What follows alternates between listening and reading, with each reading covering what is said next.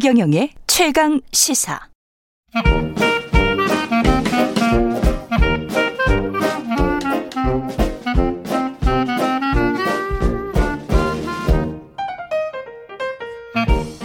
네, 최경영의 최강 시사 경제합시다. 월요일은 명쾌한 경제 이야기 해보고 있습니다. 박정호 명지대학교 특임 교수 나와 계십니다. 안녕하세요. 예, 안녕하세요. IMF 국제통화기금의 반기 금융 안정 보고서 나왔는데요. 그 내용은 뭐 PDF로 한 200페이지 가까이 되는 네. 것 같은데 제가 다 읽어보지는 못하고 드문드문 봤습니다. 드문드문 봤는데 워딩들이 네. 단어들이 세고 예, 그 전에 예. 안 나왔던 문구들이 있고 그래서 아, 이 보통 일은 아니구나 이런 생각을 했습니다. 네. 예. 맞습니다. 사실 IMF는 금융시장의 전 세계적인 안전성을 도모하기 위해서 점검해야 될 중요한 이슈들을 반기마다 정례적으로 보고서를 냅니다. 저도 사실 챙겨본 지는 꽤 됐죠. 한 예. 10년 이상 됐지만 요즘처럼 이렇게 강경한 어조로 그렇다고요? 경고성을 많이 내, 뭐, 내 보여진 거는 처음인 것 같고요. 그리고 그 내용과 범위 그리고 분야도 다 여러 군데를 망라해서 음. 어, 이것저것 좀 오늘 좀 말씀드리려고 합니다. 핵심은 인플레이션 우려인 거죠? 네. 예. 인플레이션 우려 때문에 더 정확하게 말씀드리면 인플레이션 우려 때문에 많은 중앙은행들이 여기에 대응하기 위해서 선도적으로 긴축을 선택한 것에 대해서 우려가 좀 많이 있습니다. 예. 예, 좀 설명을 드리면요. 어, 전 세계적으로 특히 신흥국을 중심으로 해서요. 올 벌써 2, 4분기부터 어, 중앙은행에서 금 보유량을 대거 늘리기 시작했었습니다. 어.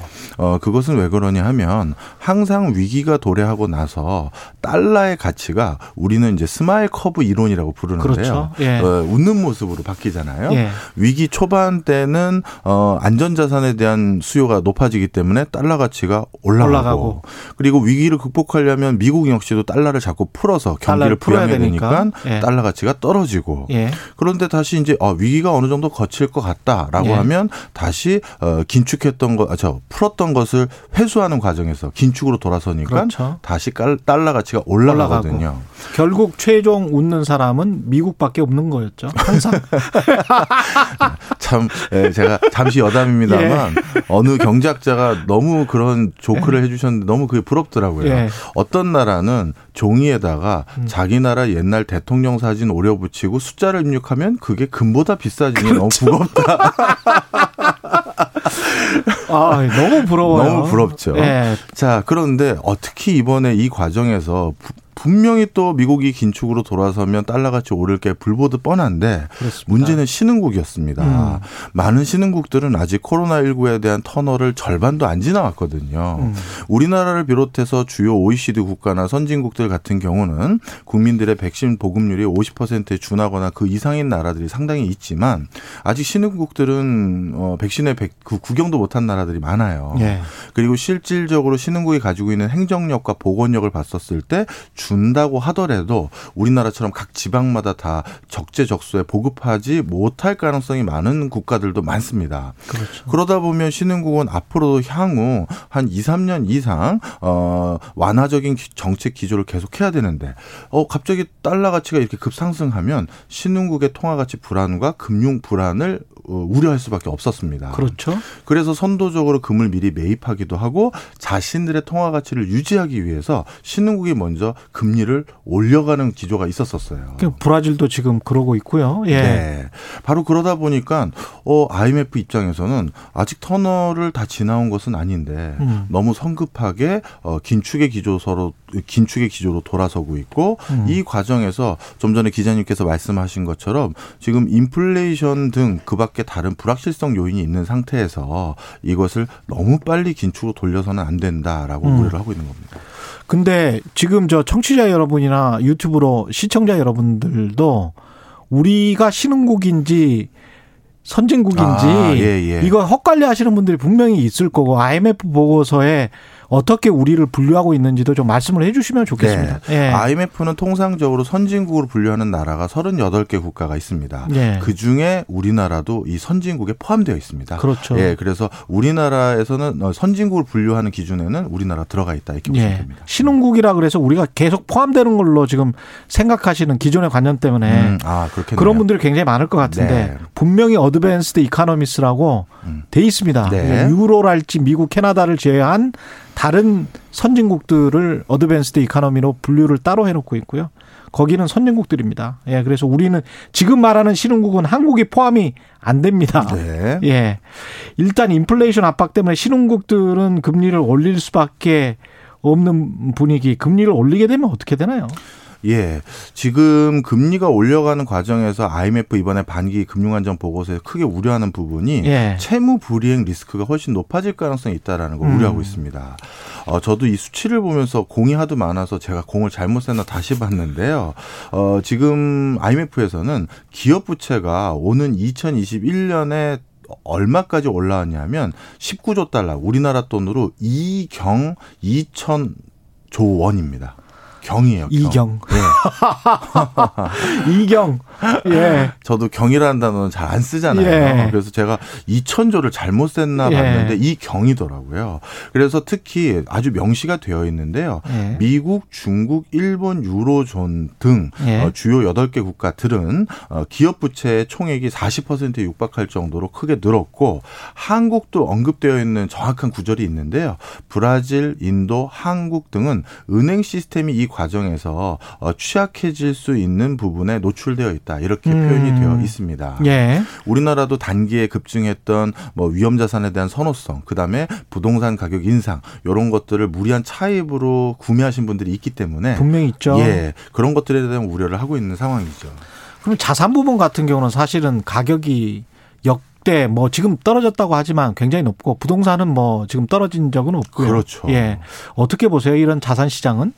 예, 신흥 어, 신흥국하고 선진국 그리고 선진국 중에서도 좀 달라질 것 같습니다. 예. 미국이나 유럽 같은 경우는요, 자기가 계속 살고 있는 동네가 옆에 갑자기 매매가 좀 일어나면서 최근 시세가 20% 40% 이상 올랐다라고 진단한 부동산 시세들이 많아요. 맞습니다. 근데 우리나라는 좀 다릅니다. 우리나라는 부동산 시세가 들썩거리면 오랫동안 살던 동네를 떠나서 급격하게 이주가 되는 경우가 많거든요. 수도권 변방으로 그렇죠. 가죠. 예. 세입자 세출자가 유럽이나 미국에 비해서 상당히 빈번도가 높아요. 음. 그런 과정에서 이번에도 무리하게 채무를 도, 어, 끌어써가지고 어, 자산 증식의 수단으로 부동산을 엿보신 분들이 계실 텐데 이런 분들이 만약에 금리가 올라갔다라고 하면 유럽이나 미국 또는 일본 같은 경우는 그냥 내가 계속 살고 있는 집값이 요즘 시세가 올랐다 떨어졌대 이러면 끝나지만 음. 우리나라는 이 시그널은 전 굉장히 좀 조심해야 될 요소로 봅니다. 선진국들 같은 경우, 그러니까 완전히 도시화나 산업화가 진행돼서 한 200년 정도의 자본주의 역사를 가진 선진국들 같은 경우는 이사를 아예 안 하니까. 그렇죠. 이게 집 가격의 급등락과 관련해서 그렇게 큰 위험 부담이 없다면 한국은 이사를 투자의 개념, 특히 갭 투자 많았거든요. 네. 그런 투자의 개념으로 생각하시는 분들이 굉장히 많기 때문에 또 이사를 할 경우 또는 자산 가격의 하락으로 뭔가 힘들어질 경우 게다가 우리가 이제 전세금이 있지 않습니까? 네. 전세 보증금은 이게 가계 대출에도 포함이 안 된단 말이죠. 그럼요. 예. 이거로 이런 여러 가지 리스크가 우리는 따로 있긴 합니다. 네, 맞습니다. 예. 사실 우리는 일견 아니 뭐 예, 금리 관련해서 올렸어도 얼마 대출 받은 사람이 금리 인상됐었을 때 연간 부담 금액이 얼마밖에 안 된다. 이렇게 생각하시는 경우가 있는데 연간 10만 원, 뭐 20만 원. 예. 근데 이거는 큰 착각인 게요. 어, 금리가 인상됐다는 것은 단순히 부동산 관련한 대출만 인상된 것이 아니라 뭐 우리 사람들이 빚을 다 가지고 있잖아요. 그럼요. 그런데 빚을 다 가지고 있는데 이게 부동산에만 편중되어 있는 경우는 아니거든요. 마이너스 통장도 있고 신용대출 예. 그렇죠. 여러 가지가 있는데 그런 것들에 대한 전반적인 부담금이 올라갈 경우에는 당연히 이것은 생각보다 규모가 커지는 것이고요. 예. 그리고 그렇게 금리가 올라간 것이 다시 낮아지지가 않거든요. 예. 그러면 상당 기간 계속될 것이라는 건데 이런 것들은 당연히 어, 금융 부실뿐만 아니라 가계 부채 문제까지도 이어질 것으로 진단하고 있고요. 예. 하나 더 말씀드리면 이번 코로나 19로 인해서 일어난 불황은 어 처음으로 이제 구조 조정 없이 진행됐던 불황이거든요. 예. 예. IMF 외환위기나 글로벌 금융위기 때는 우리나라를 대표하는 기업들이 뭐, 뭐 파산하거나 청산되거나 다른 회사에 인수합병되거나 이런 일들이 많았었습니다. 근데 이번에는 우리나라뿐만 아니라 전 세계적으로 대부분의 국가들이 일종의 천재지변으로 인한 불황이기 때문에 묻지마로 회사채를 매입해 주거나 일단 기업의 잔존 여명을 이어 갈 수 있도록 만들어줬습니다. 음. 그런데 2차 세계대전 이후 전 세계에서 가장 많은 유동성이 뿌려지다 보니까 이 옥석이 가려지지 않은 상태에서 기업들의 옥석이 가려지지 않은 상태에서 대규모 M&A만 먼저 전개됐었어요. 아. 예전에는 어떤 부실 기업들이 먼저 드러나고 나면 그 기업들이 싸게 매물로 나오고 예. 그러면 견실한 회사들이 그런 기업마저 인수해서 사실 불황이 지나고 나면 특정 회사의 독과점 구조가 더 공고해지는 게 기본적인 그렇죠. 흐름이었거든요. 예. 사실 우리나라도 그렇죠. 예.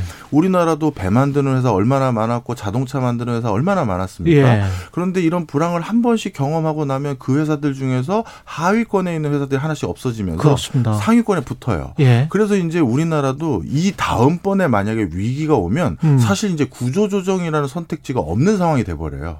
자동차 만드는 회사 하나 됐고 배 만드는 회사 두 개 됐고 음. 반도체 만드는 회사 두 개 됐고 이런 수준이거든요. 그렇죠. 그런데 그런 수준에서 한 회사가 또 어지러워서 힘들어서 다른 회사 인수하면 한 회사씩밖에 안 남는 독 점적인 기업 구조가 돼버리거든요. 음. 그런데 이런 과정에서 하여튼 이번에 인수합병이 대거 늘어났어요. 유동성이 예. 많이 확보되면서.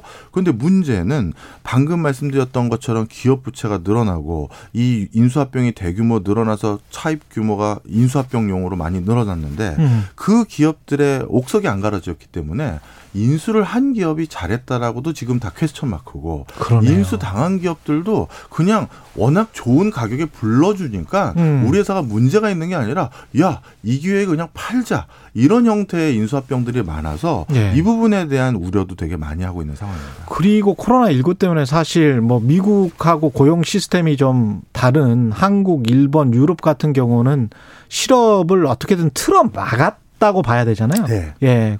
국가가 고용 보조금이랄지 이런 이런 것들을 굉장히 그렇죠. 많이 줌으로써 근데 이제 이런 그 인수합병 늘어나고 이러면서 금리가 올라가 버리면 구조 조정의 그 아픔이 들어올 수도 있는 거잖아요. 맞습니다. 예. 이번에는 그래서 코로나 19가 어 불황과 함께 구조조정이 일어나고 그 다음 인수합병이 일어난 게 아니라 음. 지금은 돈의 힘으로 야 서로 몸집 불리자 우리가 그렇죠. 합치자 신규 네. 사업 진출하 같이 하자 이렇게 해서 M&A가 먼저 진행됐고 그런데 금리가 올라가고 그리고 긴축 기조로 돌아서면서 돈의 힘으로 경제가 돌아가는 게 일부 주춤할 것 같거든요. 그렇죠. 그럼 뒤늦게 그 물- 몸집이 커진 그 M&A 한 그 초우량 기업들이 예. 이제 구조조정을 뒤늦게 할 수밖에 없는 거죠. 맞습니다. 그러면 예. with 코로나와 함께 우리가 목격할 부분이 이제부터 구조조정이 아닌가 걱정하는 나라들이 많습니다. 지금부터 본선 시작이다. 그러면 그런 생각도 들고요. 자산이라는 측면에서도 자산의 크기만 커졌지 그걸 뒷받침할 수 있는 소득은 사실은 돈 찍어내서 이전 소득으로 이렇게 대충 때운다든가 네. 투자로 좀 한몫 보신 분들 있다든가 근데 그거는 소수일 테고 예. 그런 정도일 테기 때문에 전체적으로 내가 소득이 늘어서 자산이 늘어났다 이거는 아니잖아요. 그렇죠. 이게 예. 그러면 자산 가격이 너무 커졌는데 그 자산 가격을 뒷받침할 소득이 없으면 현금 흐름이 없으면 금리가 높아질 때는 그러면 그 현금 흐름이 좀 힘들어지는 분들이 자산을 내놓을 수 내놓을 가능성, 네. 기업을 내놓을 가능성, 네. 부동산 뭐 다른 뭐 retail 부동산, 오피스 부동산 다 마찬가지죠. 예. 그리고 이번에 또 IMF 저기 반기 금융 보고서에서 이제 코인이란 단어도 등장하기 시작했는데요. 예. 이 코인에 대한 우려도 굉장히 그 간곡하게 하고 있습니다. 좀 설명을 드리면 간곡하게. 전 세계에서 이제 stable coin 시장이 점점 규모가 커지고 있고 예. 이것도 1,200억 달러 수준까지 올라왔다라고 합니다. 자, 그런데 이 stable coin이라는 것은 불확실성이 높은 변동성이 높은 코인을 달러와 같은 특정 금융 자산과 1대1로 연동해서 고정시키는 코인들을 말하는데요. 예. 그런데 이 stable coin들에 대한 규제가 없습니다. 음. 규제가 없는데 지금 많은 사람들이 이 코인은 안전하다 이런 코인들을 또는 일부 국가에서는 법정 통화로 만들다 보니 이거에 대해서 여러 가지 새로운 음, 리스크가 대두되고 있고 그리고 이렇게 코인 시장이 커짐으로써 중앙은행이 경제를 통제할 수 있는 역량들이 자꾸 취약해지고 있다. 네. 그래서 코인 시장에 대한 적정한 규제뿐만 아니라 중앙은행이 이것을 관리 감독할 수 있는 상황을 만들어야 된다. 이런 음. 언급도 하고 있습니다. 국가 차원에서 개인 차원에서는 지금이라도 어떻게 대비해야 될까요? 지금 가장 큰 우려는요. 예. 아직 우리가 터널을 다 지나온 게 아니다. 아, 음. 이제 코로나19 끝났다라는 축제가 이제 시작되는 게 아니라 네. 또 다른 위기를 준비해야 될 것으로 보여지고요. 지금 전 세계에서 마이너스 금리 채권 규, 모가 15조, 15조 달러입니다. 이것도 어. 1경이 넘어요. 예. 채권이 마이너스라는 것은 가지고 있으면 손실이라는 그렇죠. 거잖아요. 예. 그런데 이걸 왜 가지고 있느냐? 지금 이 돈을 어디다가 써야 될지 모르는 자금이 벌써 이만큼 있다라는 거예요. 이게 전 음. 세계 채권 시장의 4분의 1입니다. 어. 그러면 이 돈들이 있는 상황에서 금리는 아저 인플레이션 당연히 유발됐고 예. 그 과정에서 어 이 지금 많은 국가들이 이 마이너스 채권임에도 불구하고 경기가 안 살아나고 있는 국면이고 음. 그래서 지금 우리가 대비를 더 해야지 with 코로나니까 이제 다 끝났고 음. 잔치하면 된다라고 생각하면 안 된다고 생각하고 싶어요. 예. 해타세님 잘못하면 부동산 급락하겠네요 말씀하셨고요. 오륙도님 박종호 교수님 반갑습니다. 예. 요새 부동산 거래 절벽 매수자 매수자 사라졌어요. 부산은 그런가 보군요. 예. 알겠습니다. 예. 지금까지 최경련의 최강시사 경제합시다. 박정호 명지대학교 특임 교수였습니다. 고맙습니다. 감사합니다. 예. KBS 일라디오 최경련의 최강시사 듣고 계신 지금 시각은 8시 46분입니다.